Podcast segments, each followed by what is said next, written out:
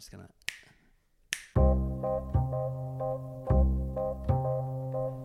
Picture your life as a four burner stovetop. One burner represents your family, one is your friends, the third your health, and the fourth, career. Now, if you have them all going at once, you're going to burn out.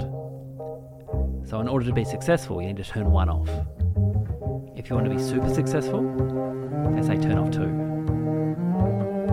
My name is Josh Earl, and by the end of this podcast, we'll see which ones are being left on and which ones are getting turned off. This is Four Burners.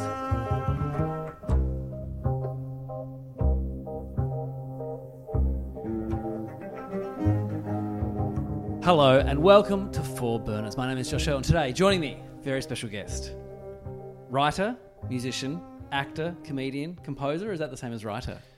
I guess it's.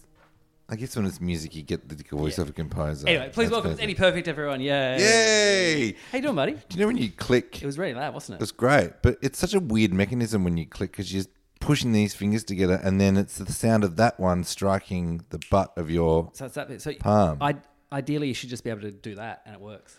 really fast. The sound of one finger clicking. Yeah. Because I didn't really even put that two together until I was wearing gloves. I have fingerless gloves, and I'm like, why can't I click? just that. My fingers are exposed, but this bit's got to be. That's the slap sound. I was thinking this morning as I was coming in to do this, we've we've known each other for over 20, 20 years, I think. Wow. I think because when did you start doing comedy around Melbourne? I started doing comedy.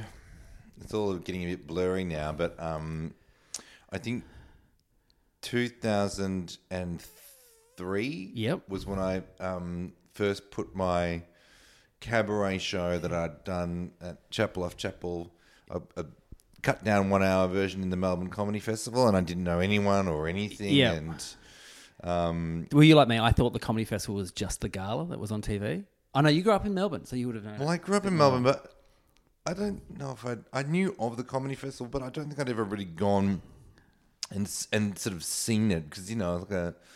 I graduated from drama school and I was sort of a poor student and I wouldn't have had the Yeah. money just to go see a bunch of stuff and then doing comedy it was such a welcoming community and it was Yeah. before um, the internet was selling tickets so Yeah. people did turn up at the town hall and they did look at that big board and they were susceptible to people with flyers and you would get you know sold out shows and then it would be like well what am I going to see and Janet McLeod was Yep. on, on my side and would go go and see this guy's show and it was great I had to say, and there's also that thing. It was before people would do bonus or extra shows or their venues. Like I think the biggest venue you could do was the town hall, but that was only one person did that, and it was like 1,500 people. And then that's right other people had like I think like someone like a Hughesy or a Will did like 400, and if they sold out, the overflow people would go, oh, we'll go and see something. Where Yes. now there's bonus shows and they don't have that overflow.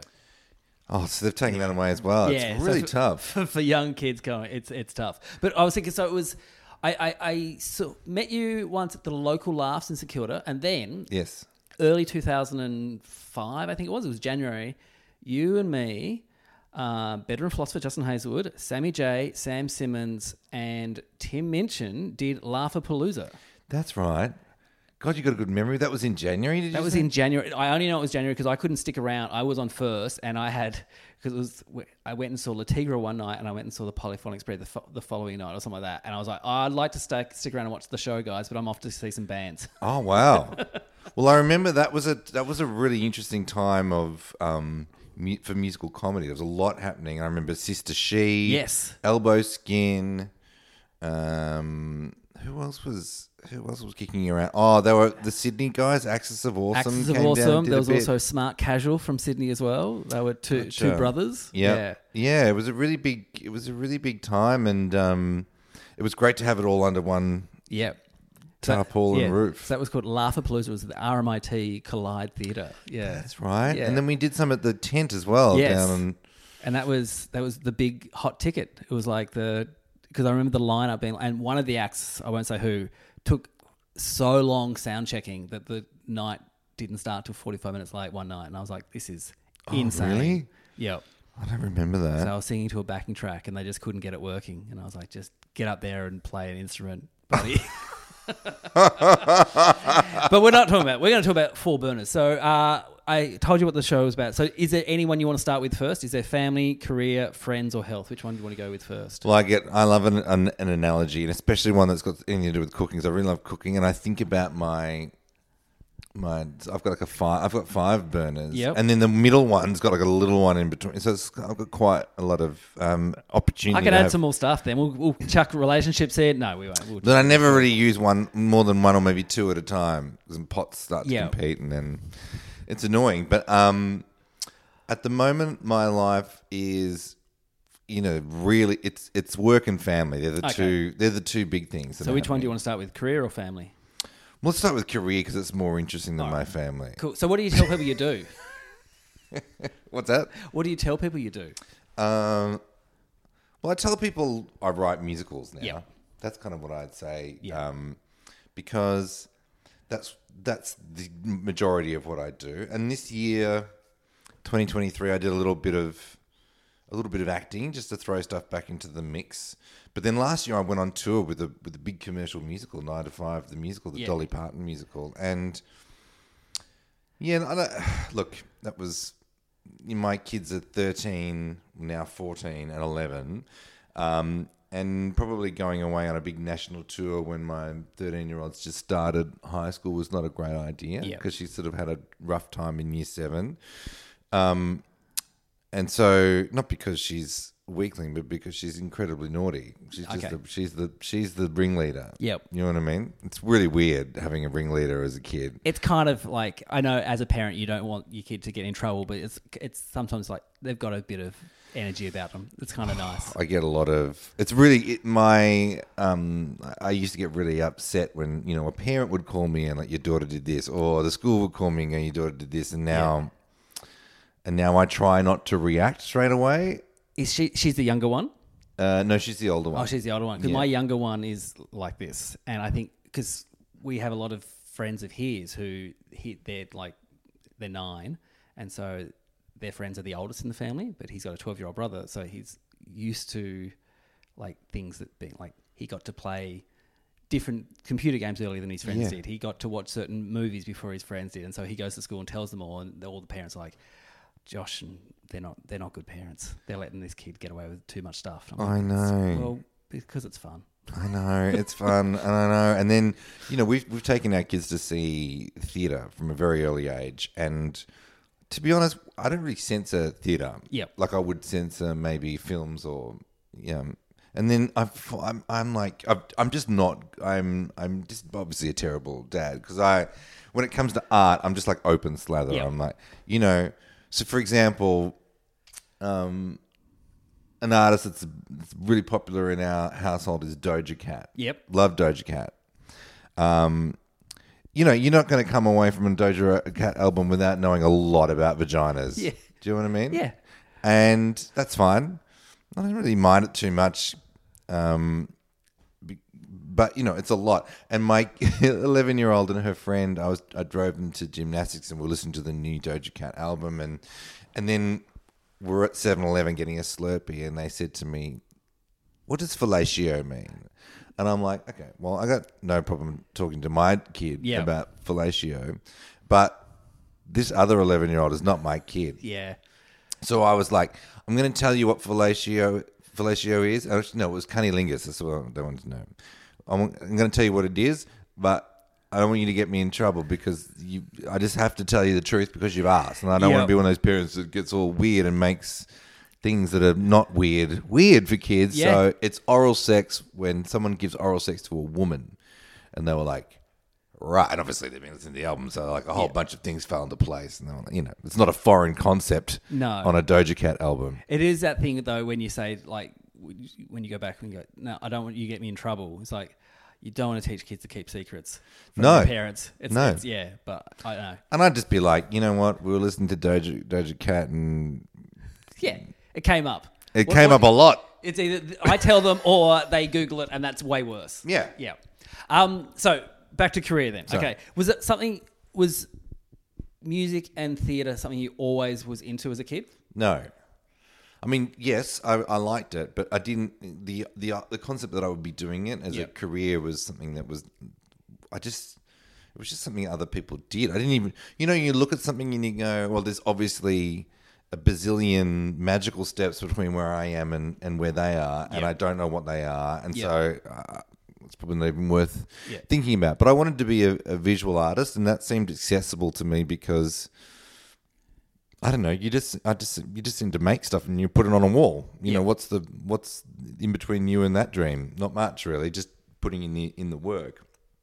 But I was doing music and singing as a a hobby, I guess, as an interest all the way through high school. And I also played the piano. I self-taught pianist. I sort of sat at the piano and played the piano every day. Yeah. Also as a hobby, not with any thought of doing it as a career. Whose And- piano in the house was it?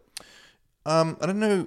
I think it came from my mother's side of the family. So it was really old. Yep. And all the ivory re- really kind of like um, had beautiful old stains. So actually, um, unconsciously, when I learnt to play the piano, when I learnt where notes were, it was because they were like the keys were stained with tea and coffee and I don't know what all sorts of stuff. So they were each key was was was quite unique. And when I did a piano concert on another piano and to play a piano that was pristine white, I was like, I don't know what these notes are anymore. So um, I learnt on that piano, and that was just my after school. I just tinkle, tinkle, tinkle, and um, I, am not a good sight reader. Yep. And but I've got good ears, and my uncle was a piano bar player. Um, who never had a lesson, just he just played from ear, and he was a walking jukebox. He could play anything, and he just said to me, "Just listen to the radio and play what you hear." Yep. And because he'd done it, that's what that's what I did, and that's what I learned. I think that's why uh, guitars and piano are more popular than like other instruments because you can actually play a song to the radio. Like if you're a tuba player, it's like it's hard to go. All right, I'll practice all these all these scales and go. But You need to on be my an on my own, it doesn't sound cool. That's it. Yeah, like a guitar and a piano are, are, are accompanying Yep. instruments. And actually, it was learning guitar in year eight because it was it was 1992. I was 13, 14 years old, and it was the you know the rise of grunge music. Yeah. So Nirvana was huge, but I also loved um, I loved Jimi Hendrix and I loved um, Guns N' Roses and all that music was kind of rock music was getting shared a lot Yep. um, Rage Against the Machine. I remember where I was the first time when I heard "Killing in the Name of." That was like kind of a big moment. Yeah. And I, the thing about guitar is because it's sort of a newer, mod, more. well, It's been around forever, but the the modern modern guitar is doesn't have any of the baggage that classical music has. And when you come to learn piano, and I learned uh, at Yamaha, but I you, you can learn like Suzuki method or whatever it was very much like you get the sheet music, you read the sheet music, you play your, you know, you play your Bach minuet in G major, Yeah. and you know you play your scales, and that's your way in. Whereas guitar, it's like, wh- what do you do? What do you need to do? Do you need do you need to read like numbers on Yeah. a tablature, or do you need to be hung upside down in a swimming pool? Whatever you need to do to make a sound, we don't care. We don't have any judgment. Yep. It's just get in there and enjoy it. Chord shapes, great. You know, For those listeners who don't know, the Suzuki method method is you just repeat the same. Like, like it's not like sight reading, is it? It's just like you you just combination. They use they- they use oral, oral training as well. So Yeah. you're listening to what you play, and the idea is about from the very beginning, um, not just sort of thumping out notes, but but um, making a sound that's a, that's considered an, Yeah, and W- interesting. We live next door to a couple whose kids were going learning violin through the Suzuki method. So every day, Right. we'd count down. It's like if they get to five minutes before they start screaming at each other, that's a good that's a good little session for them. Like they were like seven and four or five or something like that. So they were like very young. And brutal instrument too, the, Yeah. the violin, because you think of a fretted instrument or a piano, you put your finger on the fretboard or you put your finger on the key and it plays that note if the instrument's in tune. Um, but violin, there's no fretboard and it's all, Yeah. you know, you really have to be hearing your intonation as to whether you're in tune or not. And that takes a really long time to make a good sound. Yeah, it does. So you go to drama school in Perth, is that right? Yeah, I went to, yeah, I went to, WAAPA? went to WAAPA, did music For theatre. uh, music theatre. Okay, and then you come out of that, you move back to Melbourne. Yep. So how long was the? co- Is it three years? Three year course, yeah. three years. Come back to Melbourne.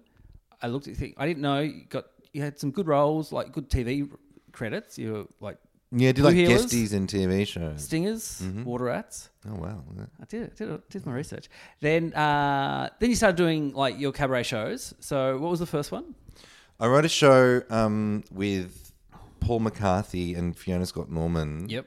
Um, called Cliffhanger, Catch a Falling Star. And it was a character that Paul McCarthy had created who was sort of like an amalgam of a whole bunch of like, you know, Tony Barber or, Yeah. you know, Johnny Young, Bert Newton, Normie Rowe, you know, sort of like a, a, a faded celebrity who was really bitter and angry about being discarded by the industry and had put together this cabaret show to sort of make a comeback and pump up his own tires. But he's really angry, very um, traumatized by his his um, experience in the Vietnam War. Yep. and um, it was a really dark comedy, and we ended up performing it at the Melbourne Comedy Festival at an RSL, um, oh, great. which was which was Oh, was that Duckboard House? Yeah, Duckboard yeah, I did. House. I did a season there as well. yeah, which was Yeah. great, but it meant that there were like we had some return service and come, and there was a whole like Vietnam medley, and Yeah. there's a bit where I like I shook a plastic bag full of air and it made it sound like a helicopter, and Cliff would have like a kind of a flashback, flashback, and it was, you know, we really. It was a lot, he was really that, that character was really racist and really sexist and um, kind kind of predatory. He was an awful Yeah. character, but very funny. And that was my first experience um, writing a cabaret with um, it had covers in it, but I also wrote a lot of original songs Yeah. um, for that. And at the same time, I was developing my own show, which was originally uh, like a two-hour, two-act cabaret show that I did at Chapel Off Chapel, and then. Um, I wanted to do the comedy festival because I wanted to do it for actual people, Yep. you know, rather than just. I felt like the demographic of people coming to see cabaret was too narrow and, and, and too old. Frankly, when I was young, I was like, I want I want to do this stuff. I Yeah. want this stuff to be funny for young people. Yeah, because I remember there was a, a bit of a booming cabaret, and you were included, and then Tim, and uh, there's a whole bunch of people. But it was almost like the the rock stars of cabaret were kind of, kind of coming through, and it was like cool. Because I remember seeing you do a sh- one of your shows, place uh, in like Abbotsford or Richmond. There it was like. Oh, the Terminus. The Terminus, yes. Yeah. Alison White owned the owned the place, and I remember going to see you there. It was a great show, but it was that thing. It was like it was a cool like cabaret was coming. It was becoming cool again.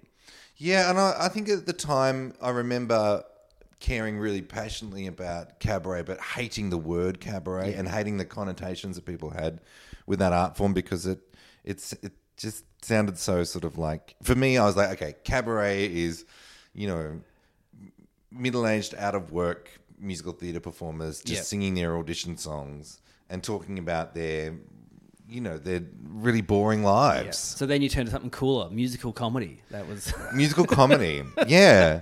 But I remember uh, being a huge fan of musical comedy because I grew up um, with Tom Lehrer. With I had the double cassette tape of um, Monty Python. I Yeah. knew every single sketch and song. Um, Doug Anthony All Stars. that was the one for me that got I mean, me into it. Yeah, that was so anarchic and, and Yeah. wild and funny. The fact that you know, and I, and, and having j- just sort of tuned into what comedy was, the thing that got me about comedy, I remember being taken by Janelle Koenig, who was at the time, and this is before I even ever thought of doing comedy. Um, she was really interested in being a comedian, and so she was sort of starting to do open mics and plugged into the scene. And she took me to the Gershwin Room at the Esplanade Hotel in St Yep. Kilda, and I saw Greg Fleet do a set, and it blew my mind. It just Yeah. absolutely blew. It was so um, kind of dangerous. Yeah. I just couldn't. I, I couldn't believe that it was, you know, th- that a, a space had been created where it was safe to just purge all of this really dark, heavy stuff, but always keeping it fun and light. And I just thought it it was it was really respected the intelligence and and the good nature of the audience in a way that I just hadn't seen any live theatre thing do before. It certainly doesn't happen on TV. I mean, it never Yeah. has. It's a, a censored art form, and it was so wild and free. And I was like, "What the fuck is this?" And again, I never thought I can do this. I was just like, I cannot believe that a guy with a or a woman with a microphone can create this atmosphere and get this response from human beings in a room. it's great. So then, so you then do that, and then in 2000, is it 2005 or six? You do the show with Max Gillies. It was really close on. I think it was it was like 2004 because we did a we did a show at Malthouse Theatre. I kind of had my Yeah, sort of theatre career going as well. Yeah. we did a piece called Babes in the Wood, which was sort of a it was based on the old pantomime, but it was sort of about a traveling group of pantomime actors in Australia in 1901, kind of having their show and their lives fall apart on stage. And so we got along really well. And then he asked me, he'd seen some of my solo show, Angry Eddie, and asked me to come and do for him what other piano players had done in the past, people like Phil Scott, like basically cover his costume and prosthetic changes.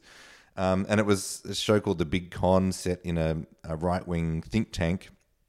And so we were all playing right wing characters, and I got to write some really horrible songs like Gay People Shouldn't Get Married and I remember perform that. for his audience. And his audience hated me. They Yeah. Just, they were like, they did not like it at all. And it was my first experience because we opened at the um, Opera House Yep. and it was like I just the first show I was not ready for the negative reaction. There's a real difference between people who aren't really enjoying what you're doing and, and people who are actively offended. It, it the whole atmosphere sort of like creates a, a black hole of energy, a vacuum that.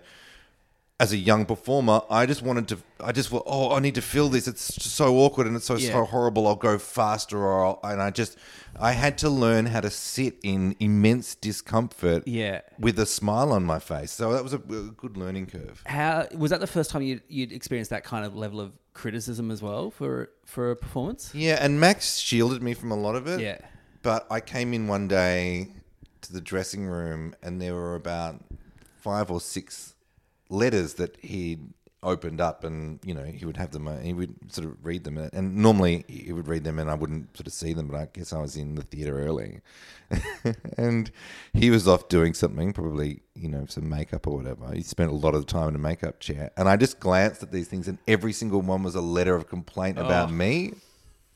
And I remember saying, "Hey, I just snuck a peek at some of these letters, and I'm like, if this is not working for you, I really don't want to like Yep. be the one that ruins Max Gillies' career. I'm happy like just to part ways." And he's he was he was so nice. He's like, he's like, "There's two things I've learnt. One thing is it, no one can remember shit. So people come up to me and go, "You're I loved." um this character, I loved it when you did Simon de Bouvier or whatever, and he'd be like, "I've never done that character in Yep. my life." So that's just a false memory, and they they'll swear black and blue. And he said everybody loves the last show, and then they hate the current show, and then that'll swap when you go to the next show. They'll love the last one because because they forget the discomfort, and they just they just their mind has made it safe for them over the period of time, and they they remember it fondly. But in the in the moment, it, it's supposed if it's doing its job, it's supposed to make people uncomfortable. Yeah, exactly. So, okay, let's move forward then, because I could talk old comedy shows all day. So you had Shame on the musical. Yes. You're also in Keating. So you now, like, you've written a musical, performed in the musical. Then, when do you go to the states? I went to the States um, in 2015, and I went um, maybe even earlier, maybe like 2013, 2014. Um, I went because I just finished writing some songs for the stage adaptation of Strictly Ballroom, and I'd done that with Baz Luhrmann, which was a really exciting thing to do. But the way that show worked was he had about you know he had like a dozen people writing songs for that show, Yeah. and he would just give you a little piece of the puzzle and say, "Hey, um, can you write a song for Barry Fife?" I'm like, "Great," but I had no idea what song had come before, what was going to come after. I had no control over the score.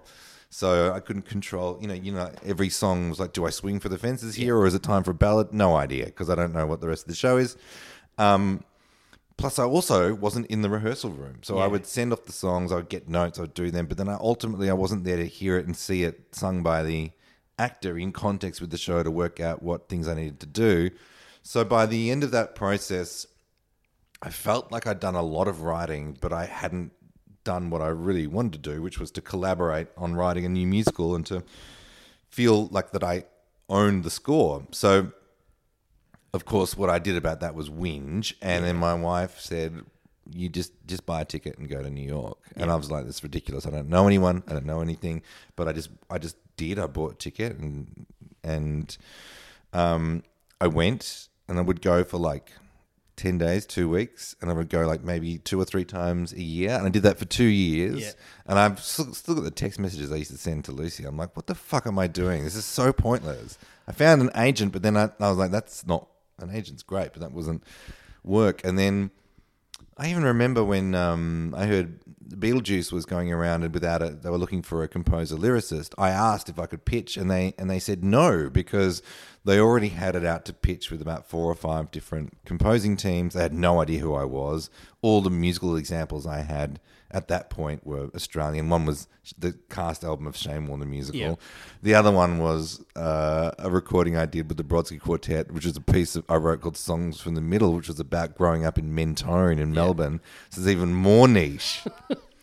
and uh, so I just blagged my way in by saying, "Oh, I'll write two songs for free. What if they just if they just turned up? Will you listen to them?" And they were like, "Yeah, okay." Yeah. And so that's how I got the the in to write that that show. So so Beetlejuice because it's back now touring and you're doing Australian cast, right? Yeah. When when does that kicks off next year? Twenty twenty five. 2025. Okay. So, uh, because that started, then went away, then came back. Yeah. What was that just in terms of, I don't want to say the emotions of that, but once it goes away, do you go, fine, let's work on the next piece? Or is there people fighting to get it back on?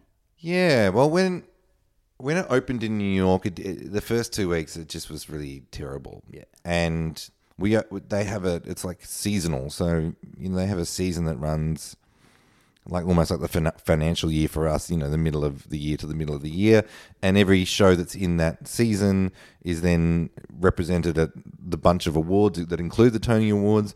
And Beetlejuice, the first two weeks didn't sell it had a really bad reputation from opening in Washington DC and the and, and the critics hating it. Yeah. And even though we've done a huge amount of rewrites, no one really believes that you're going to be able to fundamentally fix a, what they thought was a broken show. So we couldn't really get people in the door. So the previews were okay, but then we opened and then we were like, I think the show's going to close. And then we got nominated for a whole bunch of Tony Awards, which was a surprise to everybody.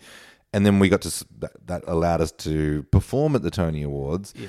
And because we were in such desperate straits, the producers let me rewrite the whole opening number to be about Beetlejuice crashing the Tony Awards. And that had a profound effect on our fortunes Yeah. because no one, I didn't know that this, this is a very Australian thing, but like, you know, it's like you get a corporate gig or you get whatever, and, and, it's like it's for Target or it's for whatever, and you go, okay, well, that can you write a song or Yeah. can you amend a song you've already got to be about, and that's just something we do here. I think as musical comedians is tailor Yeah. songs to events.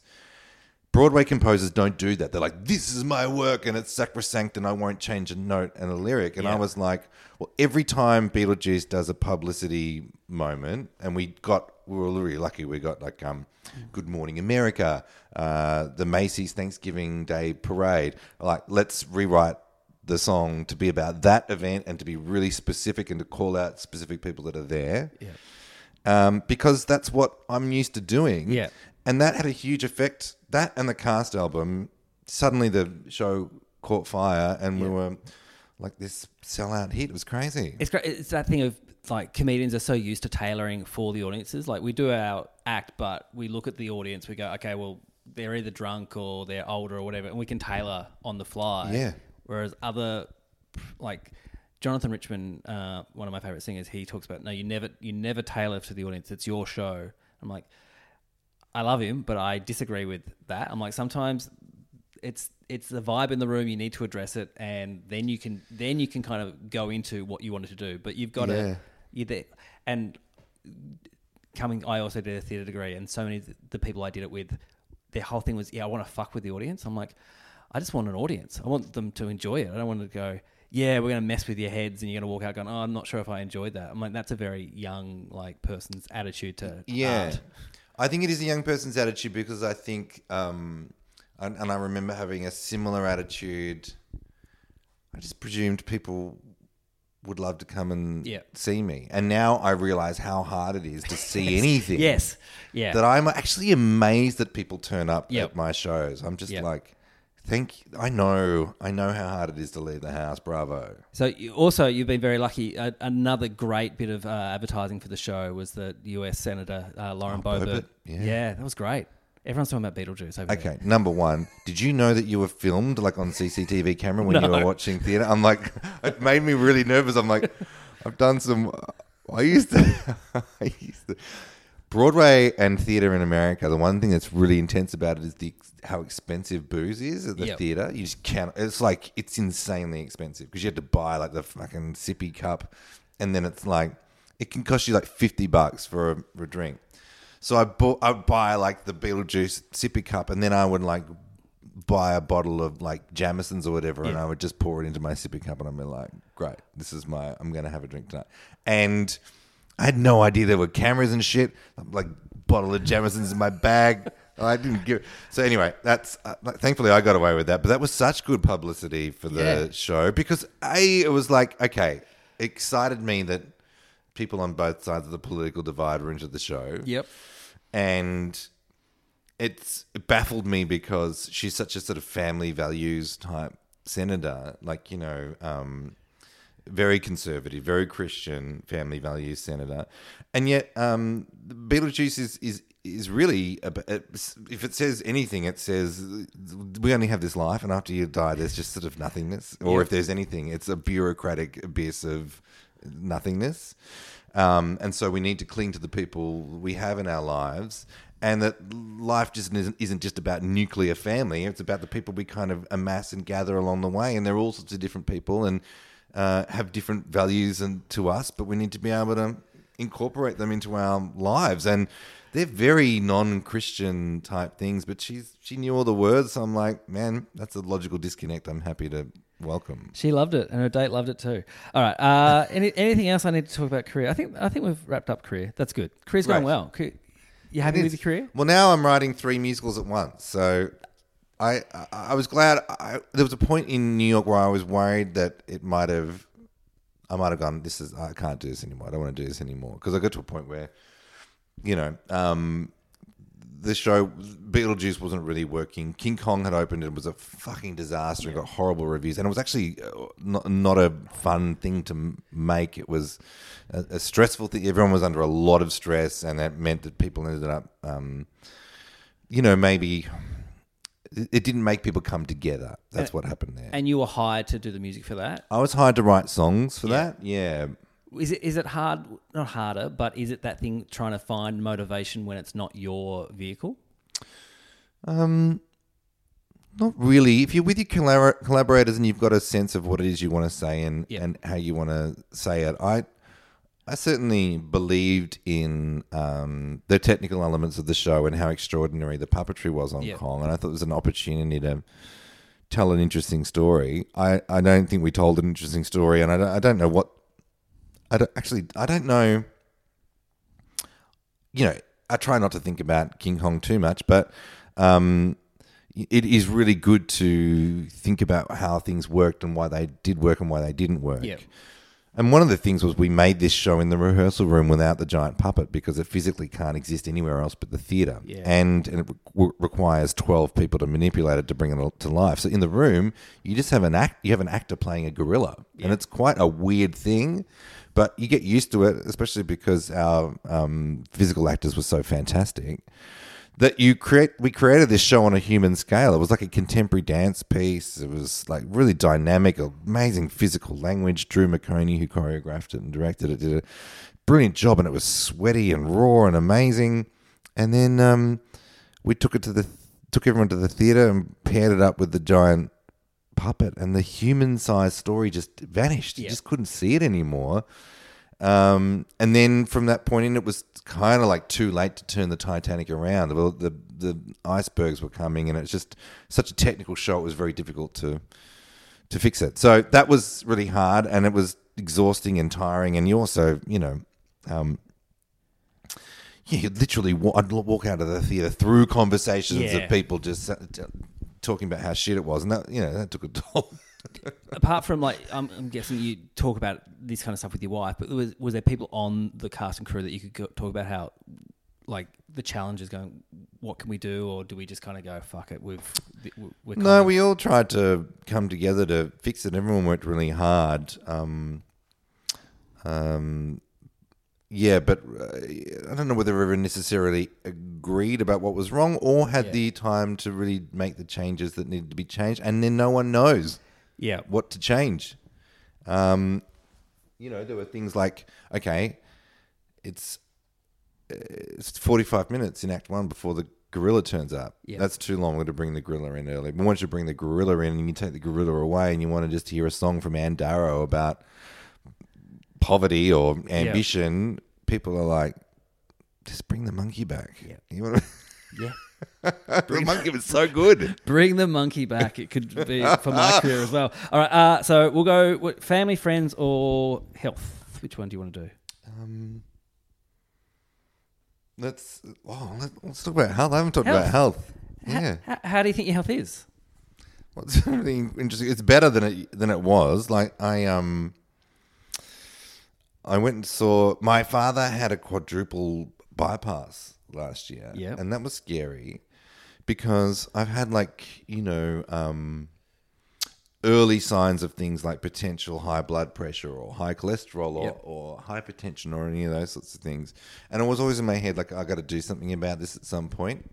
And then I went and saw a doctor for a blood test, and she said you've got dangerously high triglyceride count. This is what happens in your forties. Yeah, I know. I and know so all I was it. like, "Do you know about triglycerides? I don't know. I know. I've been told because I've got high cholesterol. You got high cholesterol. My dad also had uh, triple bypass surgery at age 40, 47.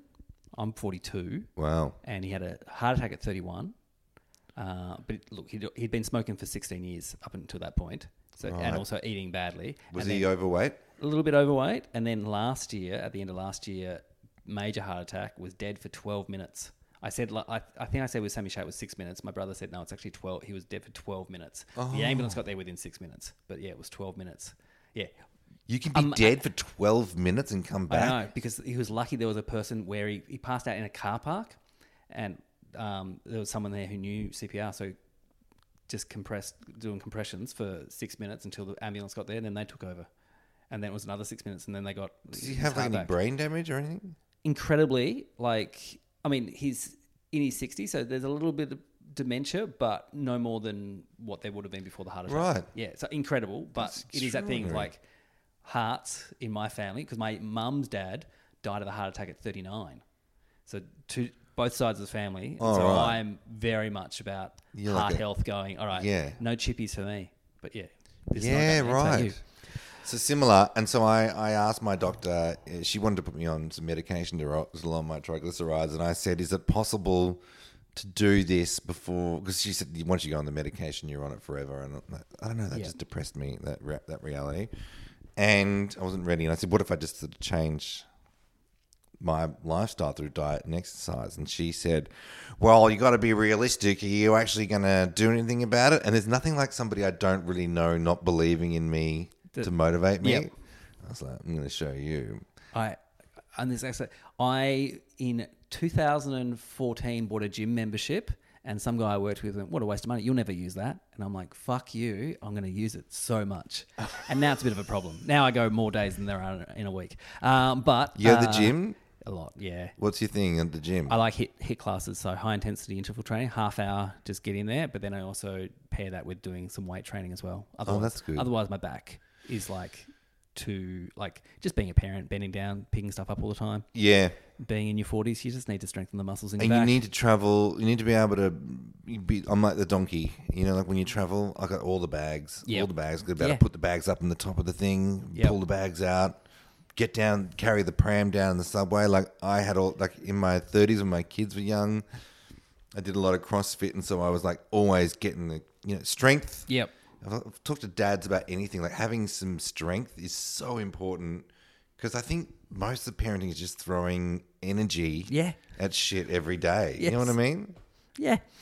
Yeah, bending down to see them. Like I, I always have this thing. I want to make sure when my kids were very little to bend down and speak to them eye to eye. Like I don't want to be like this kind of like almost like a a Peanuts cartoon where it's just legs Yeah. and yeah. Anyway, so I always try and make eye contact with them. But yeah, after a while, you're like, oh, this is really hard on my back, buddy. Like, Yeah, there's a there's a good couple of months where they're learning to walk, where you have to stoop and hold their hands Yeah. and walk around in a bent over stoop position. Yeah. and it is a killer. It is the worst. I know. You have to like tag it with your wife. I don't know what single parents do. Maybe you need to like create some kind of harness or something where you're just lying down. It's the worst. Uh, so growing up, uh, did your family talk about health?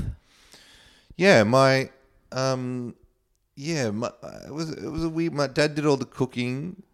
Um, he cooked pretty sort of um traditional sort of English food, but we also ate a lot of vegetarian food. Yeah. So a lot of one pot wonders, like casseroles going on.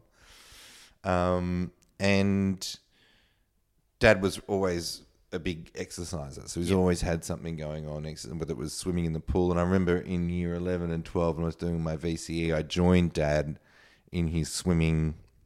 What do you call? I was about to call him a swimming troop because I'm so theatrical.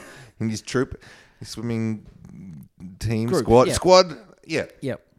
and it was all that kind of like um, interval training, like you know, fifty meters on the on the minute, and you know all that sort of stuff. So um, I got pretty fit doing that, and that really got me through.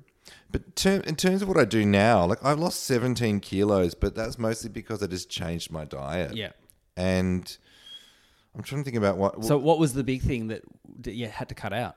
Well, I stopped drinking booze, which was partly because of the fact that you know it's a lot of calories in booze, but but also but the knock-on effect of booze can lead you to you know eating badly, and um, so that was sort of about getting clarity. But the rest of it is just like it's just you know lean protein and and then um, and then salads and vegetables and stuff, and then. Um, It's annoying when the things they've been telling us for years work. It's like, oh, that's right. It actually does work. Like, yeah. It does, and then and then because of not drinking booze and eating healthily, I just suddenly this out of nowhere, I've never had it before. This sweet tooth arrived. Ah, yep. I'm f- really into the desserts, and so I was like, you know what? I'm just gonna like with this new diet, I'm gonna just eat desserts and see what happens. And thankfully, it hasn't had much of an effect. I'm like, it's great. The biggest change I made was going from drinking a latte with one sugar to just having a long black. That was the that's the that's the biggest single change I've made in my adult life. I think. I don't know if I know people who have sugar in their coffee anymore. Really? Yeah, that's okay. Full cream, full cream, full fat milk. Yeah. One sugar. I think it's like fucking 350 calories in a Yeah. in a latte. And now I just drink long blacks. And at first I was like, well, great, all the joy's gone out of coffee. And now I, I prefer it, and I, it blows my mind. I'm like, you, we, you can always change. I hadn't changed much, and this is a big one. When I first met my wife, uh, she I, she doesn't drink coffee, but she's like, hey, maybe because I was drinking with one sugar. She goes, maybe do you need sugar?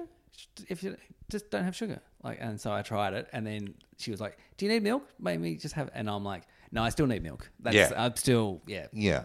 But anyway, um, so with uh, your so health, you've lost 17 kilos. That's incredible. okay. good. Uh, mental health. Uh, is there anything that are like red flags where you, something happens or you react a certain way? You're like, okay, I need to get on top of this. Um, I mean, I go up and down like most people. My big one is always is is the the juggle between the creative space I need to write Yep.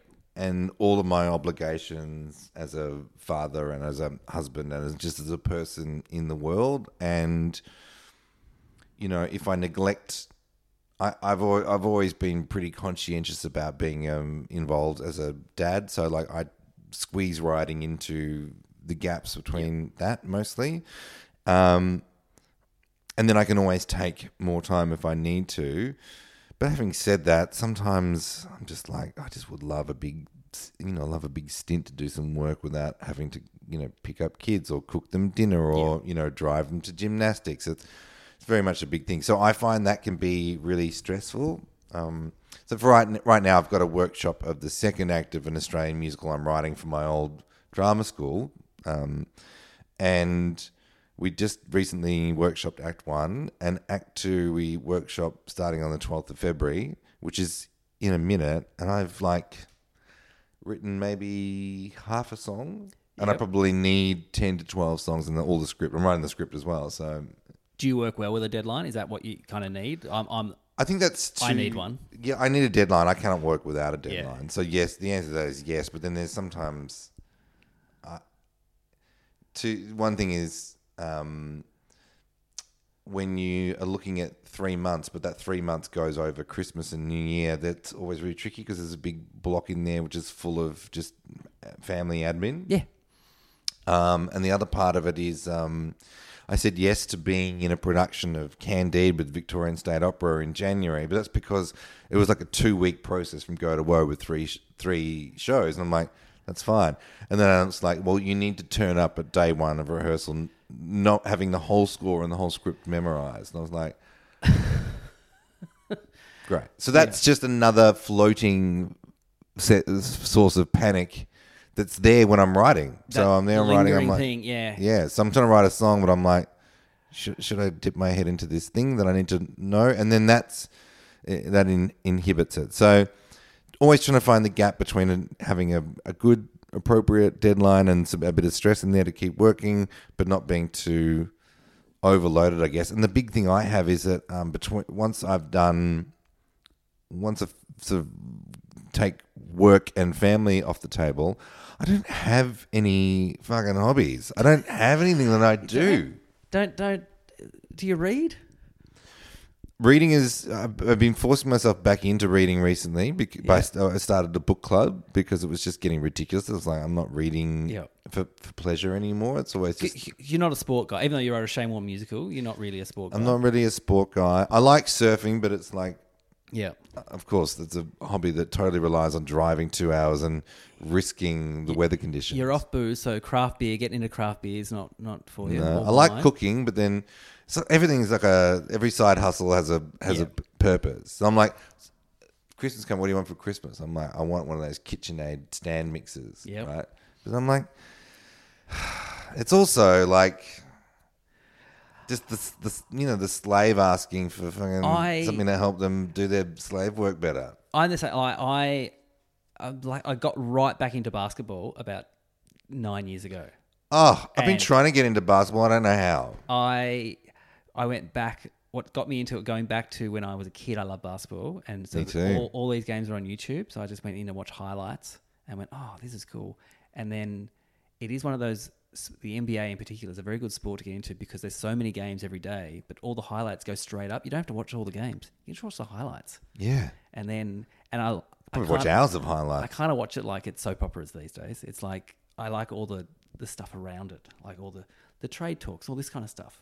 More so than I mean, I still love the games, but yeah, but that's Oh, you're into the whole the whole industry up I, to now. I just the fact that I know that like this 21 year old's on a 40 million three year contract, and it's like it might if he, it might get taken off him. It's it's Oh, it's yeah, not- that's great. It's I I a grew up nice with. thing to uh, like distract myself with. It's one of my early jobs was refereeing basketball. Yeah. I, I really love basketball, but refereeing basketball actually turned me off it. Yeah, everyone just yelling at you. Yeah, yelling at me and just like angry, really, just angry Yeah. men. Actually, it was Yeah. like the it was almost like the older I and fatter and less important the game was, the more angry the individual. Yes, I'm at that stage because I Yeah. still play, and it's playing against a whole bu- against a bunch of people who their brain knows what they need to do, their body just can't get there, so they get frustrated, and then some poor 17 year old kid who's refing a game makes one mistake, and they get blown up at by this guy Yeah. Who's probably the manager at his law firm or whatever it is, and just is going crazy because he can't run as quick as he can, or he can't pass to where he's meant to pass. to. Yeah. All right. Uh, let's talk friends. Okay, that's health done. Okay, friends. Uh, are you still friends with people from your youth? No. No. No. I yeah, no, I'm not friends with anyone from oh, a guy that I went to high school I'd still say I'm friends with. I don't see that often, but um I still you know, like keep across Yeah. we actually when I was 15 we, we both went to St. Bede's. When I was 15 I started singing in an a cappella choir that the city of Melbourne um, was running and there I met a whole bunch of people that were really good mates. People including um, Alicia Gardiner, who was in um, who was in Offspring. We were in Offspring together. Oh, great. She just she was just uh, she played the uh, Kate Box's partner in Deadloch. Oh, Alicia, yep. Gardiner. She's Yep. an amazing actress, beautiful singer. Yeah. Uh, I met her when I was 15 years old. And um, so I still am in contact with those people and, and Steve, who was my friend from high school. I still, he, he lives in Geelong and he's a really interesting guy. Yep. Um, but no, I don't. I don't keep up with my old high school. I didn't have a great time. At, I didn't. I didn't feel like I found my people until I went to university. Yeah. And even then, I mean, I think I'm I'm not great at I'm not great at keeping up with friendships. I sort of have like a few friends that are one-on-one people that I like go for a walk with, and Yeah. you know that I really value those friendships. But I do worry sometimes that it's that it's so infrequent that you know that it, that it might end at any point. Uh, Do you, okay, so what's the how do you make friends as an adult? I don't know. Either you work, I gue- I guess. Well, work working friends, with yeah. them, working with them. Yeah. Um, Do you have any friends that you've made as an adult that are outside of work? um, Because is are there other dads at school you've done the drop off? Yeah, other, there's a other yeah, mums that you like. yeah. I've hung out with some dads and stuff, Yeah. but um, uh, it's and that's fine. Um, but yeah, I do, I do really. I uh, the, the friends that I'm adult friends that I'm with that are work in the same industry don't do the same things as I do. Yep. So I never feel a sense of competitiveness, I, but I feel a sense of sort of um, like um, simpatico, like you know we both wrestling with performing arts issues, whether that's like um, whether someone's a conductor or someone's a director or you know like that kind of stuff. That way you kind of get goss from different areas. Do you, does your wife have friends that you've kind of now, now they're your friends? Yeah, yeah. My wife has like, you know, like good friends. You know, like people that are really good people that um have have come into my life through her and are really special, amazing, amazing people. Some mostly from the advertising world. Do you ever call up a friend just for a chat? Oh yeah, You do? Okay. yeah. I'm I'm um I do a lot of dog dog walking, a lot Yep. of walking, and so that's when I call friends and parents and people like that while I'm wandering around. So and I and I don't. Uh, sometimes I schedule calls. Sometimes I just try and catch people Yep. by surprise. Have you had a friend breakup? As in, it, you've either there's been an incident or just a slow ghosting. Yeah, yeah. I've had a friend. I've had a friendship breakup. A friend that I was with that had a quite intense relationship with.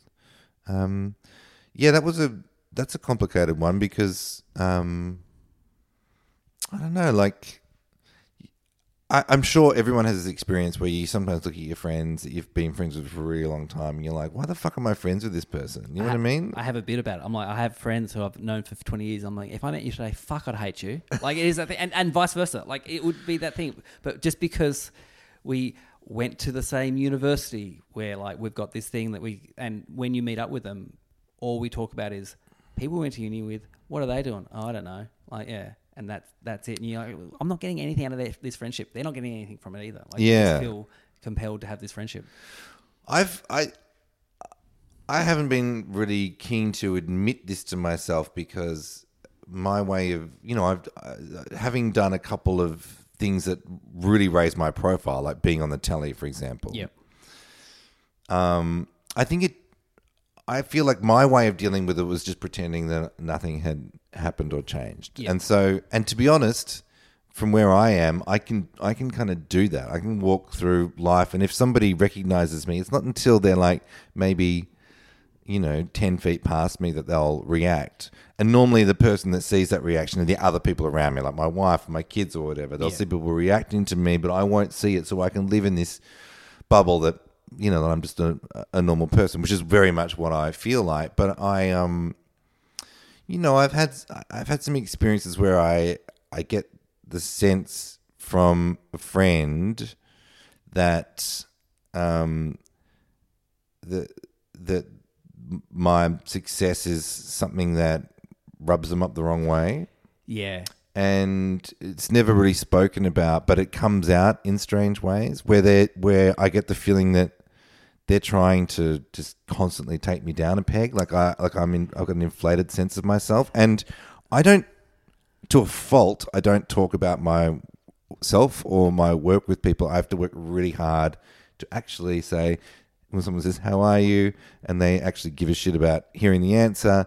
To say this is what's been going on in my life. My first thing is, is I, I ask them questions, I get into their life, and Yeah. then and then I just hope that maybe someone will go. But I, I have a lot of quite sort of self-interested, selfish friends who don't ask that stuff, and I've learnt to deal with it. But at some point, when somebody is like kind of undermining you, and it's a really awful feeling of being white-anted. Yep.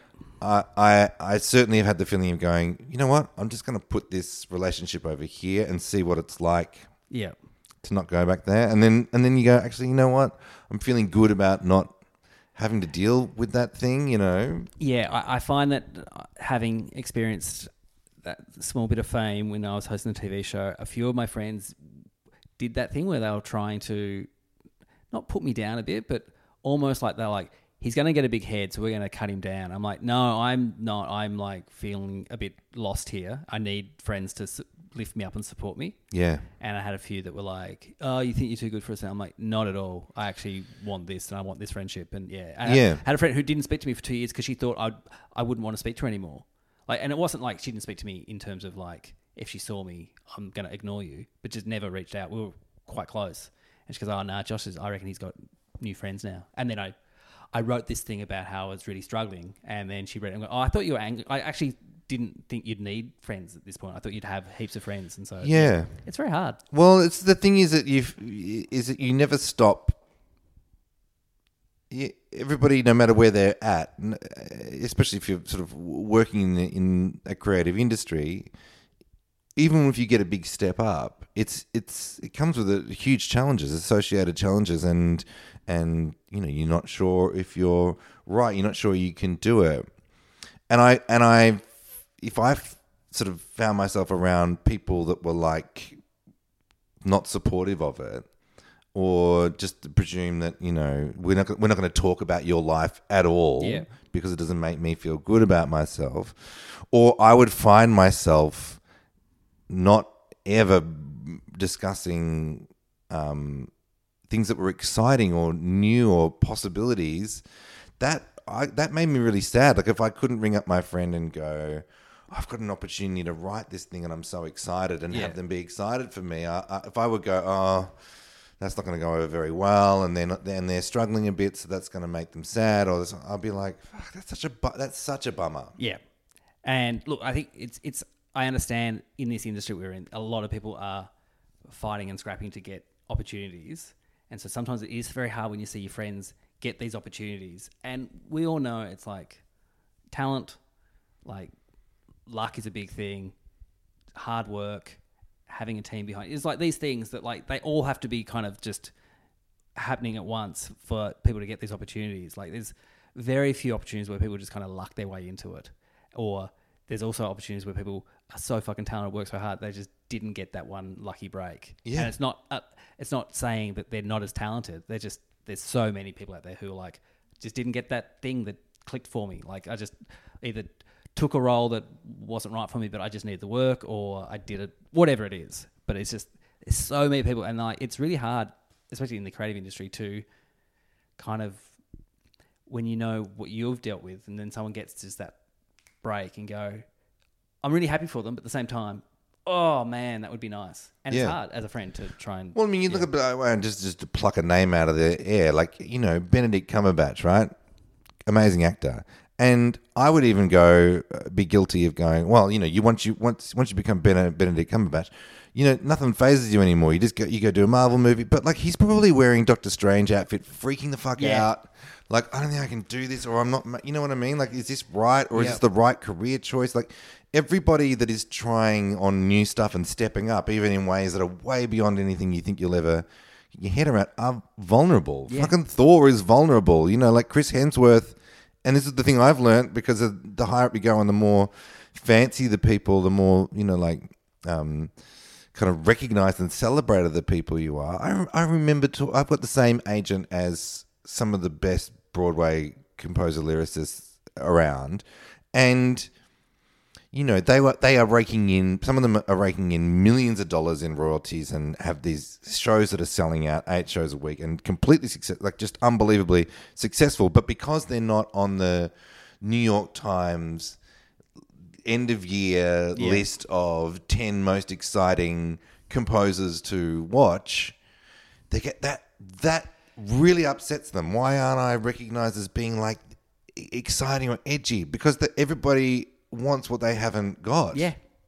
you know and it's really it's it's really tricky. So i i always remember that when i'm you know even if i meet like really famous people i find there's always common ground to talk about work. And if you go i saw you know if i met jim carrey you go uh, you go talk to me about this film that you made. This film was fucking crazy. How did you create the conditions on set that you could get away with Yeah. doing that stuff? Do you how does that work you know what i mean they're, they're the things talking about the work and the things that interest people i think people forget that you're always Yeah. shitting yourself Well, it's when I, when I used to do radio on Triple R, and I'd have to interview musicians a lot, and I always the thing I'm always want to know is when you write a song, it's the hit.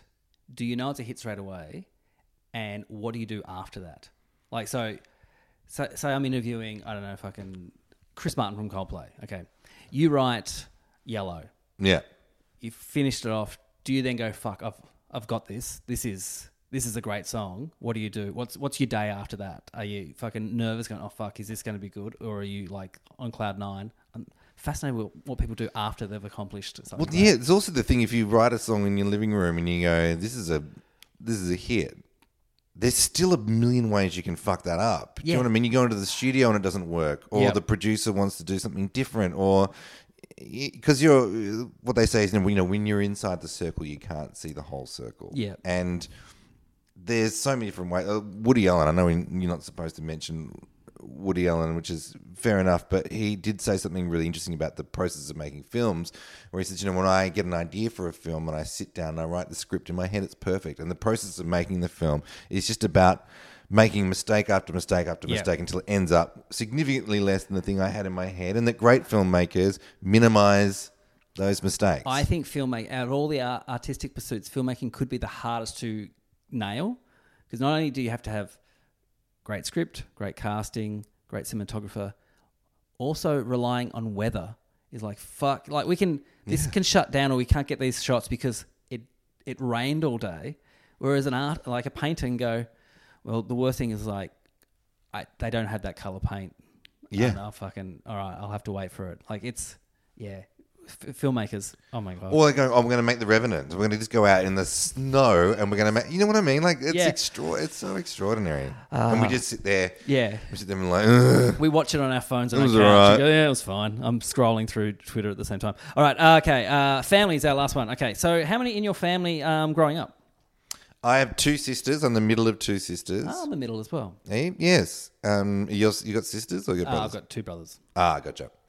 So yeah, middle of two sisters. Um, mum and dad still together. Yep. Um, and so when I um, thought about having a family of my own, in my head it was always going to be three kids. Yeah. But then we had, my, I met my wife, and she comes from a three sibling family, and she was like three kids. And then when we had Kitty, our first, she was like um, was, she was really like in- just intensely in the world human being, our daughter, and required like next level amount of. She would just like she would just like run away. Yep. She would if she get if she didn't like what was going on, even at two, she ran away when she was two, and and like she ran all the way down to the Lygon Street shops in her nappy. It was a beautiful summer's night.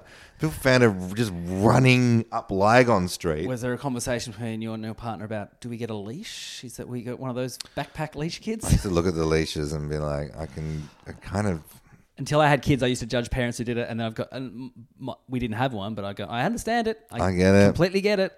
Yeah. I mean, I might make it elastic. yeah. Not quite a hard jerk at the end of that line, but um, yeah, that she she was really difficult. Then we had um, we had baby number two, Charlotte, and um, you know she's fantastic. She's a totally different person and less intense, um, but you know still. And then, then you know go from one going from one kid to two Yeah. is like going from you know like a boutique to you know chain store. You're really in the family then. It's Yeah. great. You've got like more. You got as many kids. You got. You can't hold a coffee anymore. Yeah. It's like right, I'm dad, and I love that. And and then you know Lucy and I never really stopped working during all of that. We just we were just hectic and running around doing. We were so busy in our thirties, and you know she, she was working, running, um, uh, you know, running the um, strategic departments of advertising agencies and very much in demand. And I was doing a lot of sort of TV stuff and a lot of live um, comedy. Um, and then we were, and we were like, do we really want to go back for a, a third? So we so we Yeah. didn't. We stayed with two. And you moved overseas with your family? Yeah, we How moved to New how, York. How, how old were your kids when you moved? They were eight and ten. So changing schools, all that kind of stuff. Yeah. How, how was that when you're going over to, you know, new city, working, and then all the logistics of finding a house, finding a school, all that kind of shit? Yeah, it's crazy. Yeah. It's exciting. I think you know the the the universe gives you. I reckon two to four weeks of this different kind of energy when you move to a new place. Yeah. that allows you to get through all the admin. It allows you to, you know, like give a shit about going to parties and meeting people and cultivating friends and trying all the local cafes and all the local restaurants Yeah. and doing all the admin shit you need to do. In America, there's a lot of weird admin, and then that energy goes away. So if you don't use it when you first got it, you lo- you lose it. Um, and New York was really exciting. Finding an apartment was insane, like insane. Getting healthcare was just made. I still don't understand Yeah. how we managed. We ended up going to some weird little.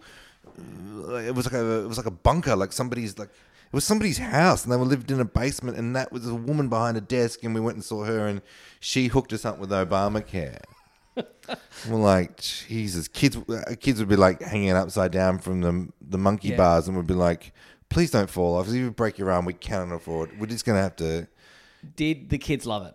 Was it? They loved, they hated it at first. Yeah. they found it really hard at first, and then they got into it, Yeah. and then by the end of it, they were quite keen to come back to Australia. I mean, we lived in on the Upper West Side of Manhattan. It was an amazing experience, but it was also just very intense. Yeah. So, as a parent, what did you realize about your own parents, ha- having been a parent? Um.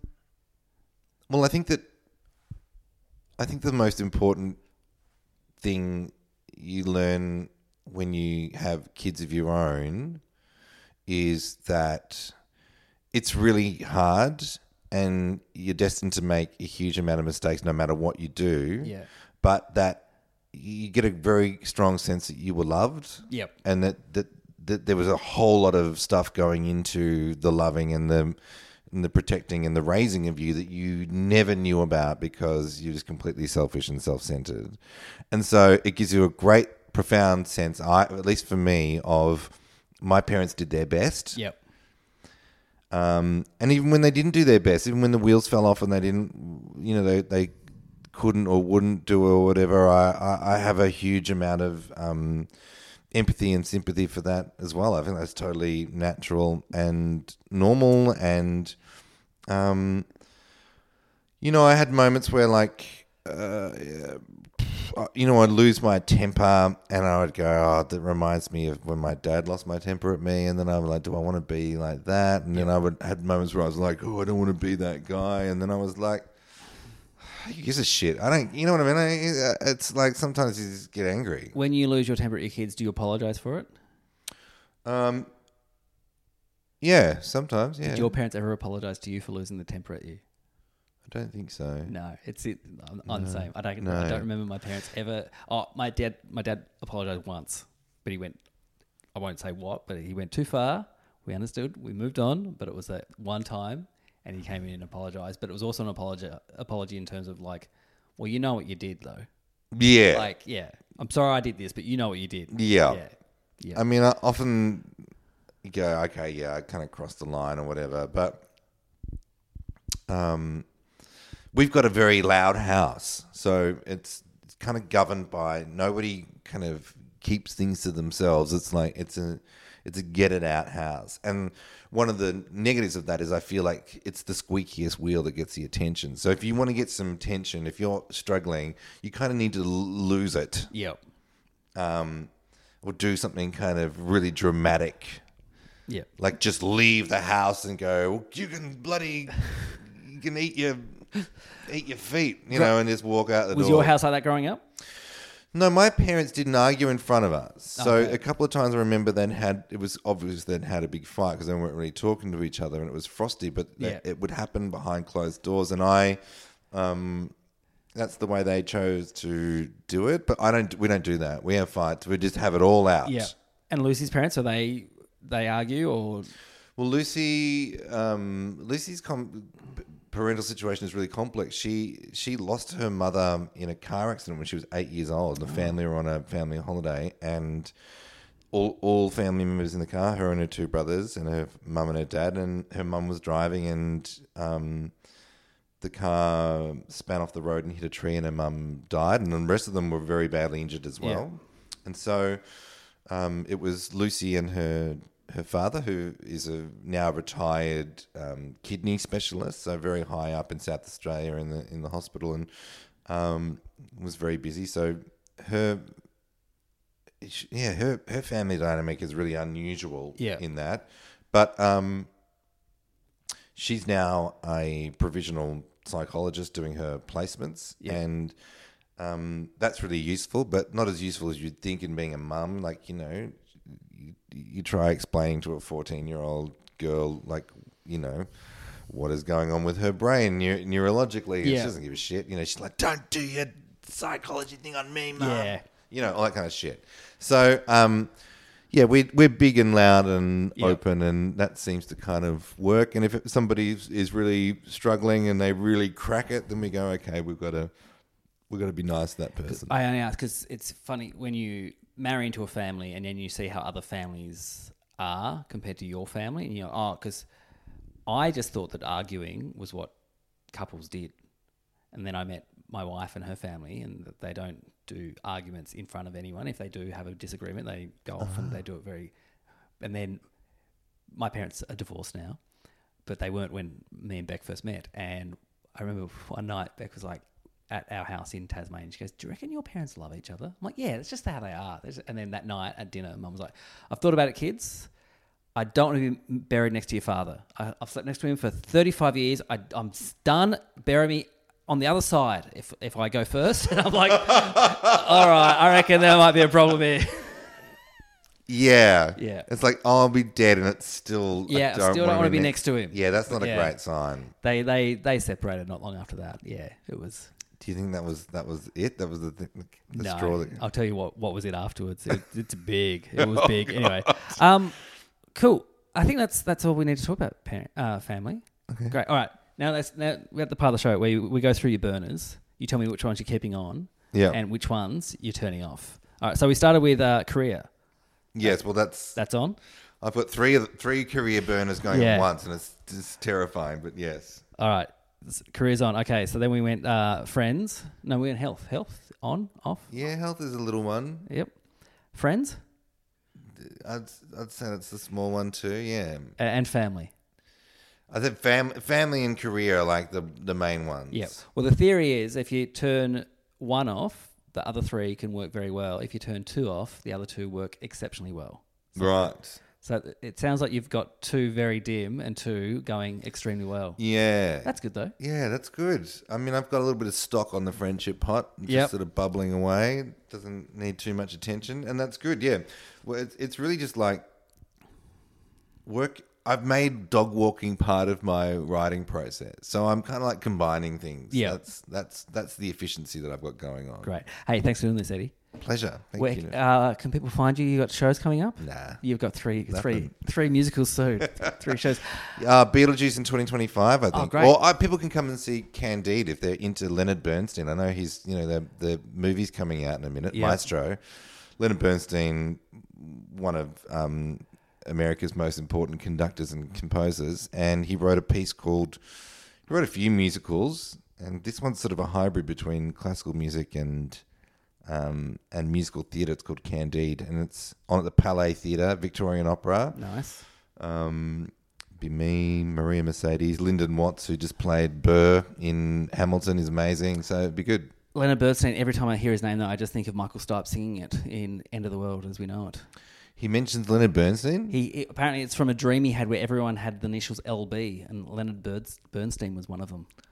wow. So that became a, a lyric for REM.